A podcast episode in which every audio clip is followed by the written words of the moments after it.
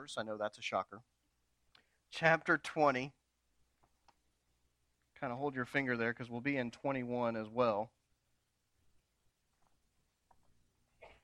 We have been traveling with the people of Israel for some time now. And as we approach chapter 20, we are approaching and, and going into chapter 20, we are going into a chapter of transition. 20 and 21 are chapters of transition, probably the second great transition of the book. The first great transition being uh, what we read earlier as Israel was standing on the edge of the promised land and chose to disobey. And they chose to turn back into the wilderness rather than go in and take control of what the Lord had set before them. That was the first transition. The second transition now is one from one generation to the next. This first generation that we're, we're talking about, they had seen some incredible things, right? In Exodus, if you back up even out of the book that we're in, in Exodus, they had seen God's power to deliver them from slavery in the land of Egypt. They had seen the ten plagues that had happened to that nation. They had seen a whole country, their nation of Israel, cross the Red Sea on dry ground, and then that sea come back and cover the armies of Pharaoh. They had traveled to Mount Sinai and seen the Ten Commandments given and the law as God descended upon that mountain. They had observed miracles in the wilderness, whether it be through manna or quail or whether it be through water being provided at the right time in the right place. They had seen God's discipline and God's judgment. They had seen so much. Yet sadly, their generation was marked as one of rebellion and stubbornness. And because of that, God had announced to them earlier that they would wander in the desert for 40 years. That their generation would not be able to go into the blessing of the promised land. And so, as we come to chapter 20, that's where we find ourselves. As we approach chapter 20 this morning, we are looking at the end, so to speak, of that generation. It's the end of the wandering. And so hopefully by now you found chapter 20. Let us stand as we read Numbers chapter 20. We're not going to read the whole chapter. I'm going to you're going to have to follow through with me closely because we're going to kind of skip through 20 and 21. But let's start in chapter 20 verse 1.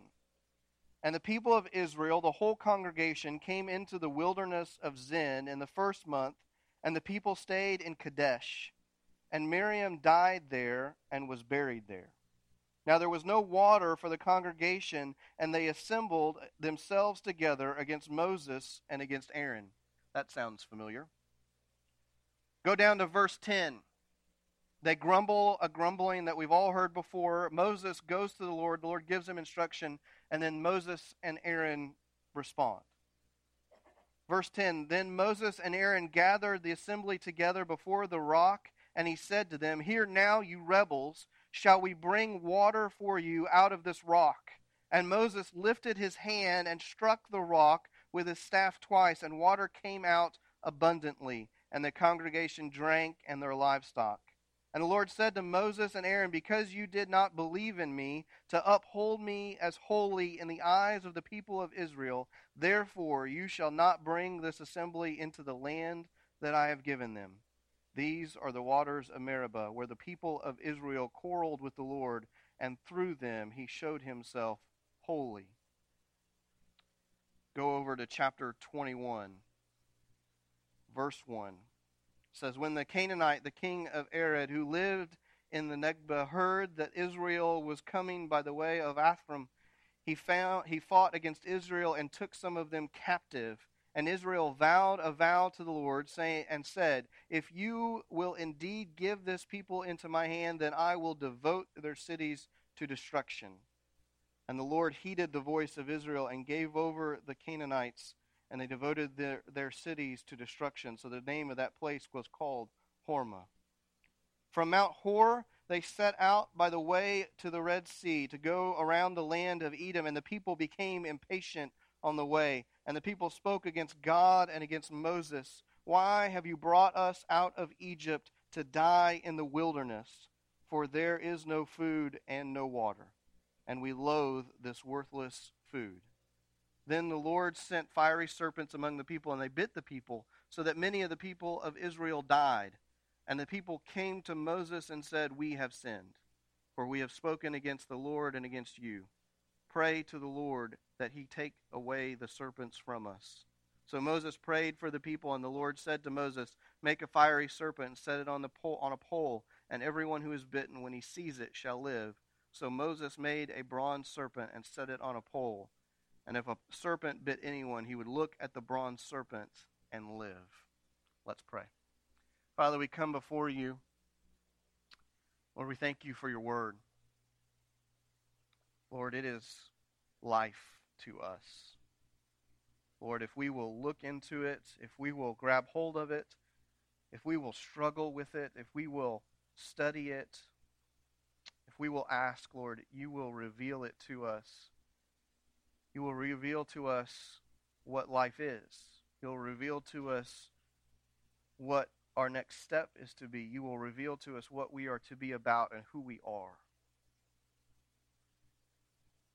Father, not only that, but you will reveal to us who you are and how we can have a relationship with you. Father, I pray this morning that, Lord, as we read through these two chapters, as we look into these two chapters, that you would help us help us to apply some things Help us to internalize some things. Lord, that your Spirit would make us different.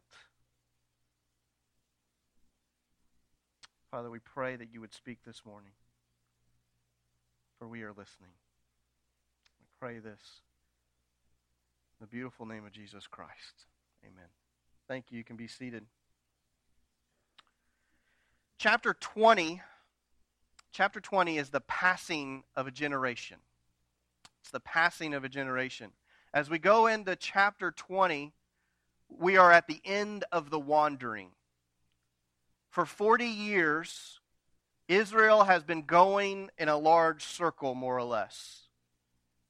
They have had no certain destination, they have had no certain purpose other than to wait for a large expanse of them to pass on.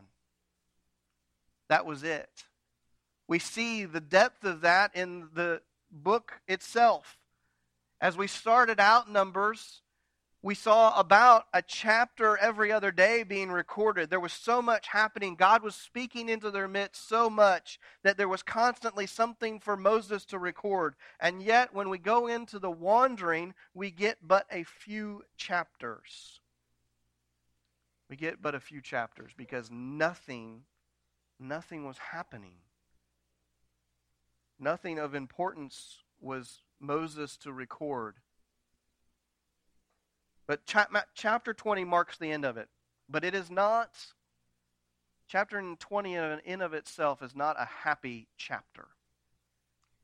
Chapter 20 is not one of rejoicing about, yay, we get to move on to the next thing. Because chapter 20 reveals the end of one generation. We see in chapter 20 the passing of Miriam and Aaron. There at the beginning of the chapter, we read that part together.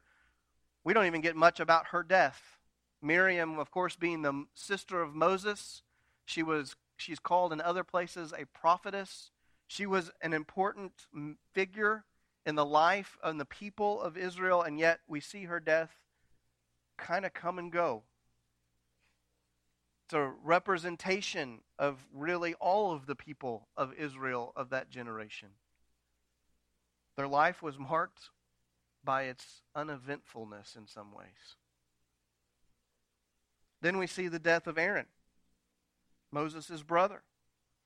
This we're given a little bit more about we're, we are told there at the rebellion that we'll come back to, but that Aaron, this is where Aaron, it's shown that Aaron will not go into the promised land, that he will pass away before that happens. And so Ma- Moses takes Aaron and Aaron's son Eleazar up on a mountain, and there the garments of the high priesthood are transferred from father to son. And Aaron joins his people, as it says there in our passage in verse 24. He's there, he's there to be gathered to his people. So they come off the mountain, and the people wept for Aaron 30 days. We have this passing of these two great members of the life of Israel and the people of Israel, symbolizing the passing of the people themselves. We also have a change in leadership in chapter 20, and that change in leadership does not come lightly. In the midst of between settled between here between the death of Miriam and the death of Aaron, we have a generation's last rebellion, and it leads to a change in leadership. It will be the change of leadership from Moses to someone else. It'll be the note that we get that Moses will not be the one to lead them into the promised land. And in this last rebellion, God's going to show himself holy. If you'll turn to the next slide. This is the last rebellion of a rebellious generation. They had continually grumbled before the Lord. And you'll remember that when we talk about grumbling, when we talk about rebellion, it's not just the words that were coming out of their mouth. It's not just the things they were saying, it was their whole attitude. Their whole attitude of disobedience, their whole attitude of, of angst against the Lord, of unsettlement in his midst. And so they come in the midst of this wilderness, and they come one last time to, re, to complain, to rebel, to say there's not enough water, there's not enough for us to live upon. Why did you bring us to this place? Why did you make us leave Egypt? Why did you not let us just charge into battle?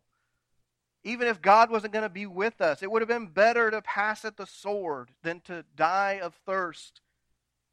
And we didn't read part of that in part because we've heard it all before. They have learned absolutely nothing in 40 years. And Moses and Aaron hit the deck, as we talked about last week. Moses and Aaron fall on their face before the Lord and they ask for a commandment. And God tells them, Go to this rock and speak to it, and it will give out the water that you're looking for. But Moses, Moses snaps. I, we don't know why, really. Like, why now? He had been in front of this people so many times. He had seen so much rebellion. He had seen so much eh, disobedience. We're not sure why it's this moment that he chooses just to kind of lose his mind for a moment. But you see there in verse 10, he gives this speech. He says, Here now, you rebels, shall we bring water for you out of this rock? He is mad. He is mad. He is upset. He calls them rebels. He's, he's not even pulling punches at this point. He says, You are a rebellious people. You're, you're just a whole lot of you. What do you want from me? Do you want water out of this rock? Then I'll give you water out of this rock. Kind of reminds me of my dad's phrase Do you want something to cry about? You know how that ends. Like, Moses is angry. He is upset. He is emotional. And it is in this moment of anger and it is in this moment of emotion that he takes the stick in his hand and he whacks it. He just strikes that rock and then he does it again. I don't know about you, but I've been angry enough to strike things with sticks. I get it. Have you ever been that frustrated? Have you ever had, you, like, you can feel the redness climbing up your face? You can feel that vein in your forehead throbbing. You can see the looks of the people around you as their eyes get bigger. That's where Moses was at. And for a moment, he allows his anger and his emotion to get the best of him. And he makes one slight misstep. He misses the bullseye by that much. He strikes the rock instead of speaking to the rock. He disobeys the commandment of the Lord. Now, we're not told what all this entails. If you look at those that comment, those that have better degrees than I do and sharper minds, you'll get a whole wide range of what the issue was here. Why God took this seriously. Some will say that it's just the simple act of, of speaking versus striking the rock. Some will say it's the attitude with which Moses does this. Like if he hadn't have done it in anger, it probably wouldn't have been that big a deal.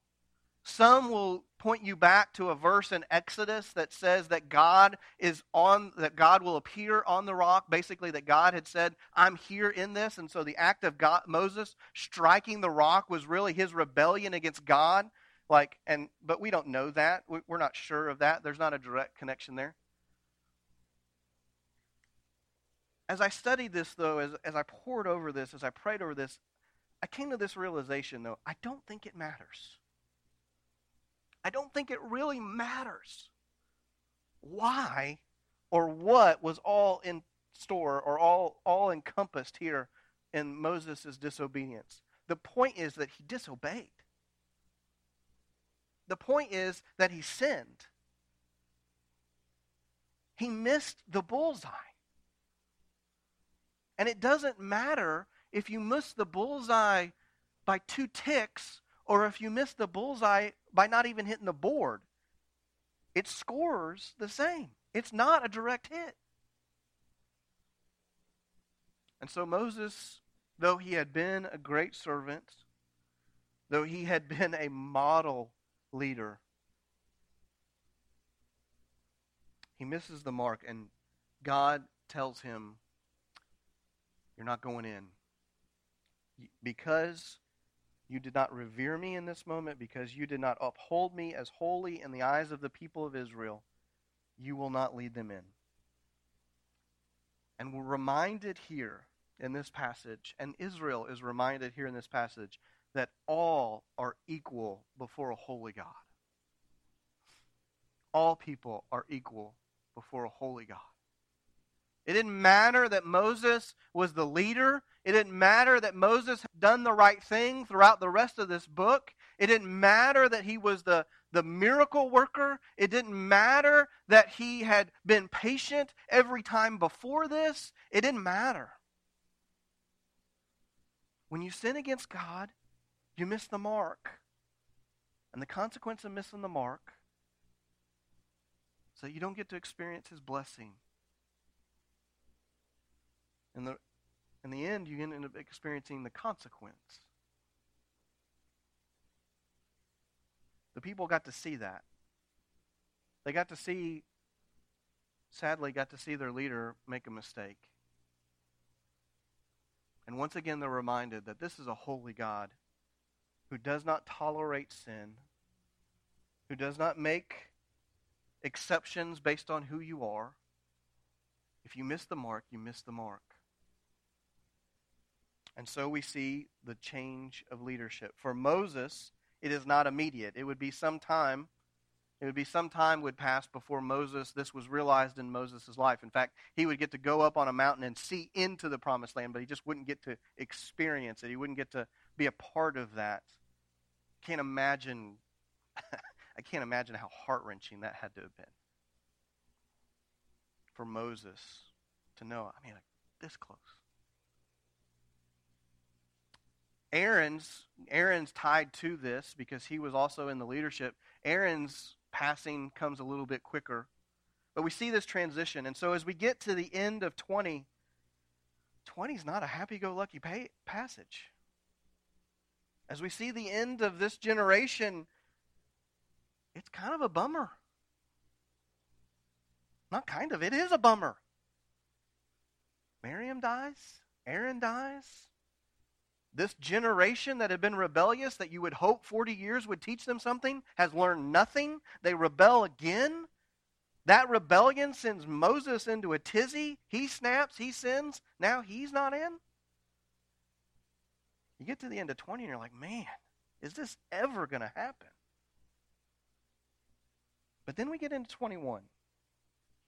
And 21 is the mark of a whole new generation. 21, you get into a whole new generation. Like I said, 20 is the end of the wandering. 20 is the symbolic, in some ways, end of the generation. You have the end of Miriam, you have the end of Aaron, you have the end of Moses' promise to go in. We're, we're shown that there's going to be a new leader at that point. And so 21 is the mark, is the at least symbolic mark of a new generation. We understand that, you know, it's not just a clean break. There's going to be some some older generation in there, but the newer ones have obviously come of age. And 21 starts out kind of exciting. Like if you've been bored with numbers so far, 21, boom. They get they're traveling, they're actually headed somewhere, and a king, a Canaanite king, comes against them and he attacks them and he takes some of them captive. So now we've got a kidnap situation. And now we've got a rescue mission that's got to happen. Now we're in some exciting stuff, right? Like now's where the movie gets real. All right? So that we are they come and this this new generation says, "Look, we don't care if they're Canaanites, we don't care if they're warriors. God, if you say we can go, we're going to go and we'll do whatever you want us to do. We'll wipe these people out if that's what you want." And God gives them the go ahead and they go and they get this grand victory. They rescue the captives, they they torch the cities and and that's another another sermon for another day on the Canaanites and, and the destruction of, of whole villages, but but they do exactly what God wants to do, and they experience this great first victory. Great first victory. It's good stuff. We, we, we're starting to go, well, maybe this new generation's got it. Maybe this new generation has it figured out. They're going to they're going to do what God tells them to do. They're going to go when he tells them to go. They're going to they're going to follow the letter of the law. And then you read verse 4. And you get to the end of verse 4, and it says, And the people became impatient on the way.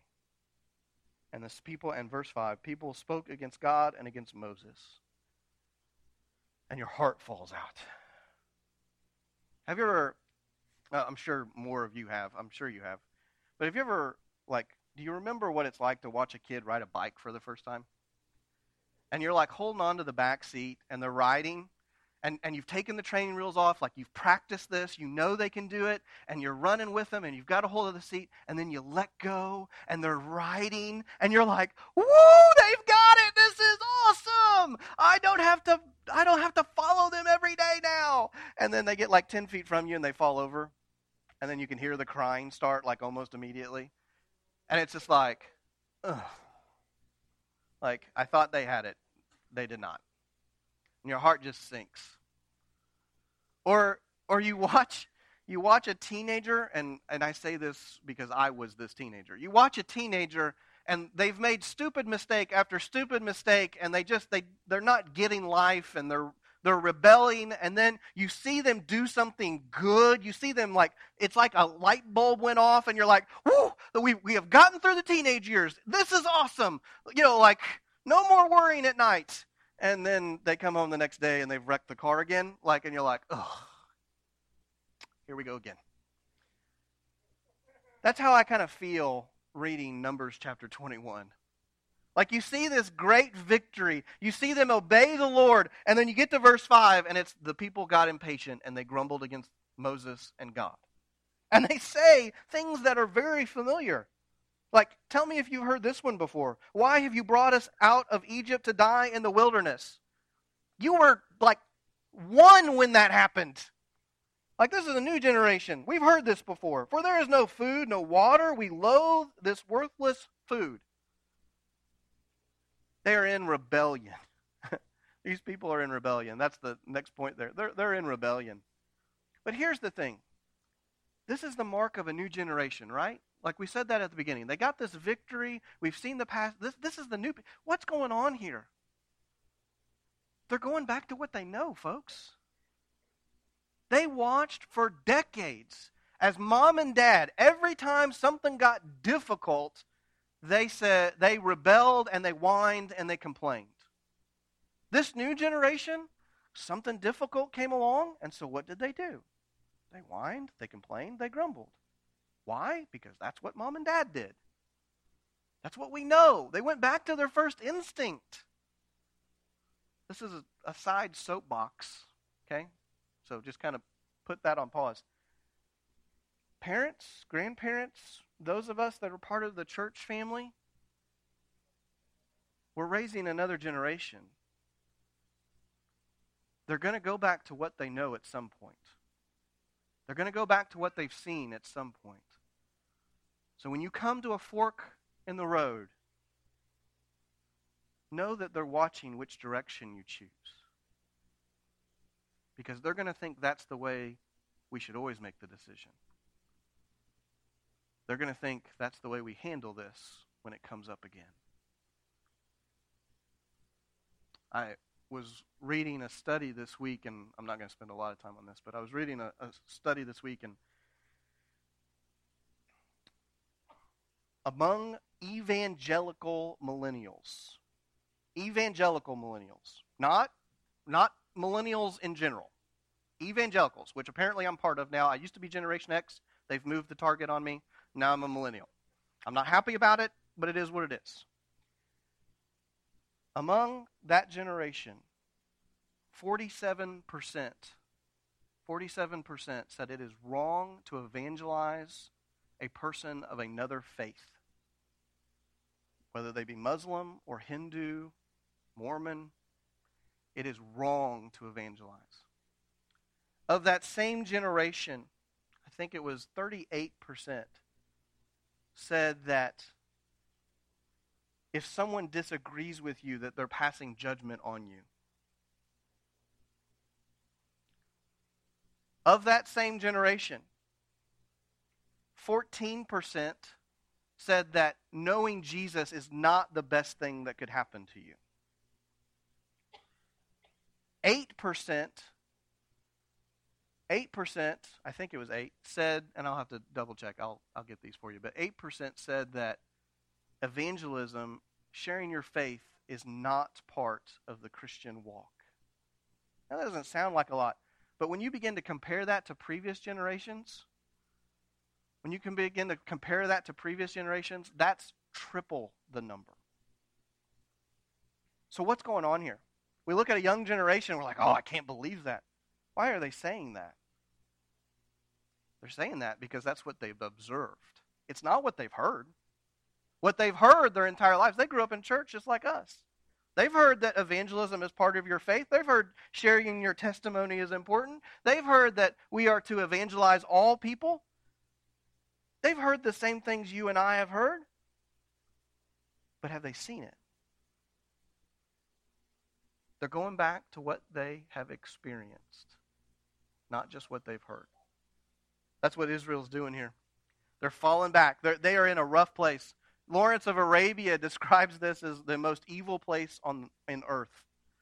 Like this is a guy that that explored endless desert, and he said this portion of the Middle East is just evil, like it's darkness. And so they're traveling through that portion. It's a rough place to go. It would have been easier to go through Edom, but they couldn't do that. So they're going around and they rebel and you're just like, man, this is going to go just the same way. God does discipline. He sends fiery serpents. He thinks he says, "You think life's rough now? Wait till you see this." So they get fiery serpents. Some of them get, begin to die, but there's a difference here. Notice the difference. Verse 7 And the people came to Moses. Notice that difference? What have we seen time and time again in the rebellions of Israel up to this point? It's not the people going to Moses. It is Moses interceding for the people. The people, even in the midst of discipline, don't get it. They don't understand what they've done wrong. And so Moses has to run in their midst and do something. Or he sends Aaron to run into their midst with incense to stop the plague. Here, though, the people get it. This new generation gets it. And they go to Moses and they say, We have sinned.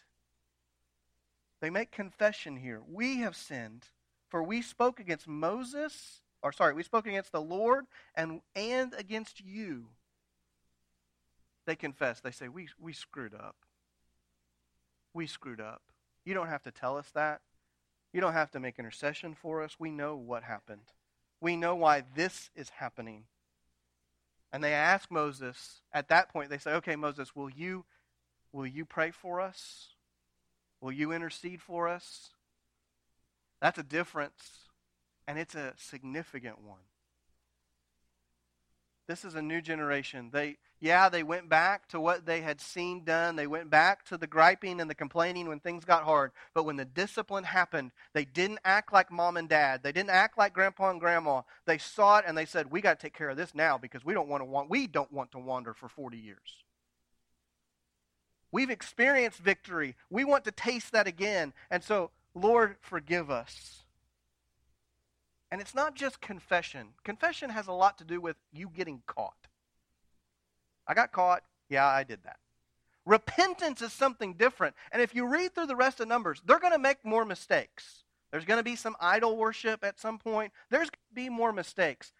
But you're not going to see the grumbling and the complaining the way you see at the beginning of the book with the older generation. They're learning, they're changing. That's repentance. It's not only acknowledging what you've done, it's saying, I'm not going to do that again. We're going to go a different way here. What follows that? Well, first, what follows it is salvation. Moses prays to the Lord, and the Lord says, Make a snake. It says bronze in your text. Another way to translate that would just be copper. And some translators say copper really makes more sense because it would have been red. Remember the red heifer, the red cedar wood, the red yarn? Red, that color has semblance for purification. So he makes this serpent, he puts it on a pole, and they are to look at it. They don't have to make a sacrifice.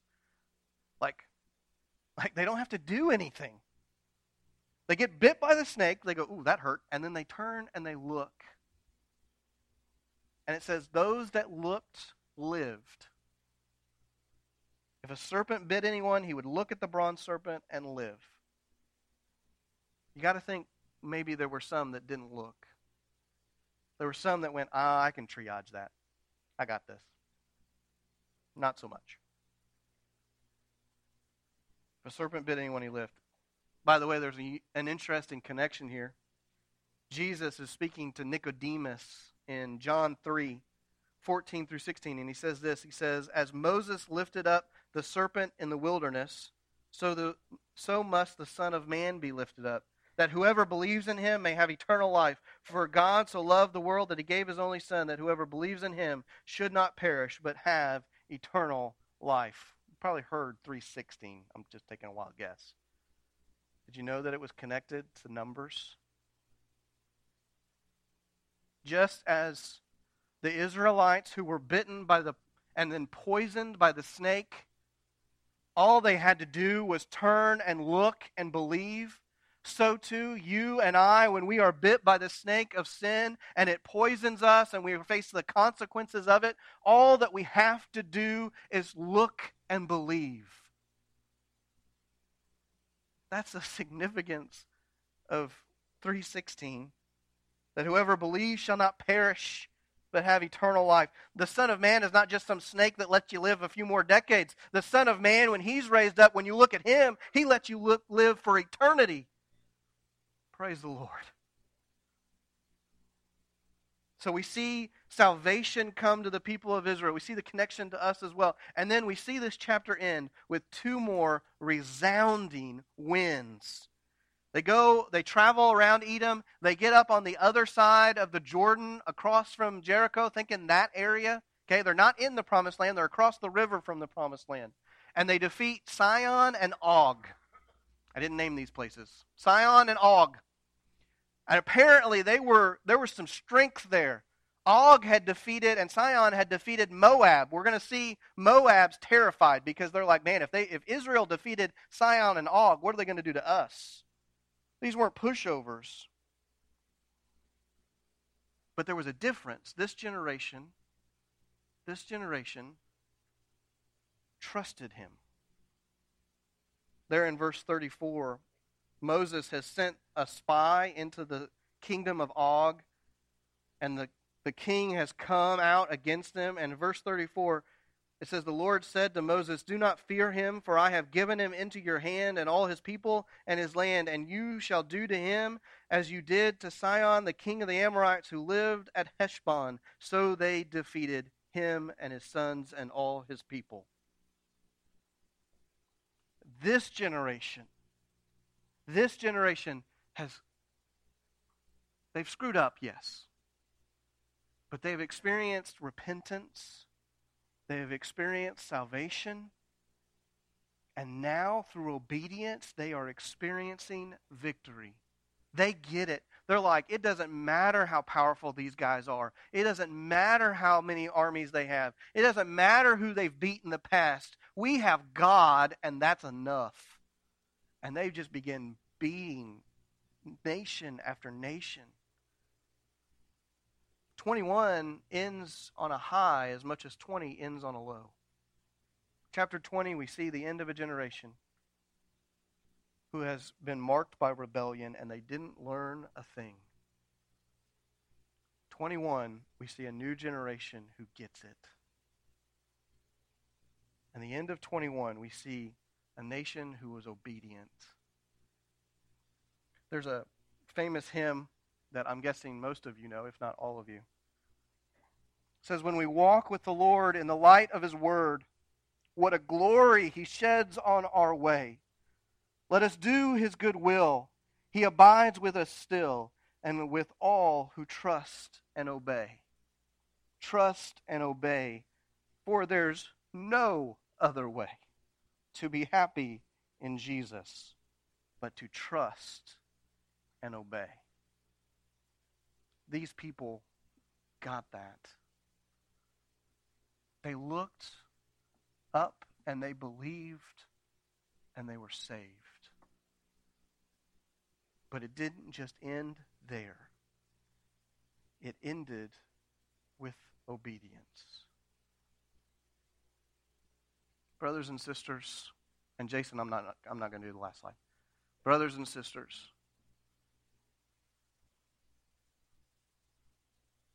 what are we to take from this? We've talked about forever about that there's an example here that, that Paul tells us these words were written down as our example. I think this morning, I think this morning it's clear as we look at the transition between these two generations, as we ask the question, what was different here? It's about obedience. It's about obedience. The first generation looked and they said, We're Israel. We're Israel. Why is everything not just coming easy? We don't have to do anything else. Everything should just be handed to us. Everything should just go our way. We've already we're already the people of God. Bow to us. The second generation understood, yeah, we're the people of Israel. We're the people of God. That means obedience. That means doing what He set us out to do. We have a task. Let's get to it. We have a choice, brothers and sisters. We have a choice. We can sit on our laurels and we can say, I'm a child of God. I have fire insurance. Everything's golden. And we can do nothing and we will never, never see the blessings of God. Or we can say, Yes, He has saved me, but He has saved me for good work. He has saved me for kingdom work, and I'm going to obey. Doesn't mean it's always going to be easy. Sometimes it's a tough road. But the blessings at the end, the victories that come, are indescribable. They're indescribable. I'm going to ask the praise team to come back up. We're going to have just a short time of response. The people of Israel, they sinned. They, they, had done, they had done things that were inappropriate. They got bit by a snake. And all they had to do was turn and believe. But there was a response needed. Brothers and sisters, we've had the Word of God presented before us today. There are choices that He is calling us to. Maybe it's something in the sermon. Maybe it's something that you've been dealing with this week. But God calls us to response. But we have to respond. Like it's not just a, uh, it'll be taken care of. You have to turn and you have to look up. You have to believe. And so as we sing as we respond, as we come together as a church for a response, you respond. You respond as the Lord would lead you. Let's pray.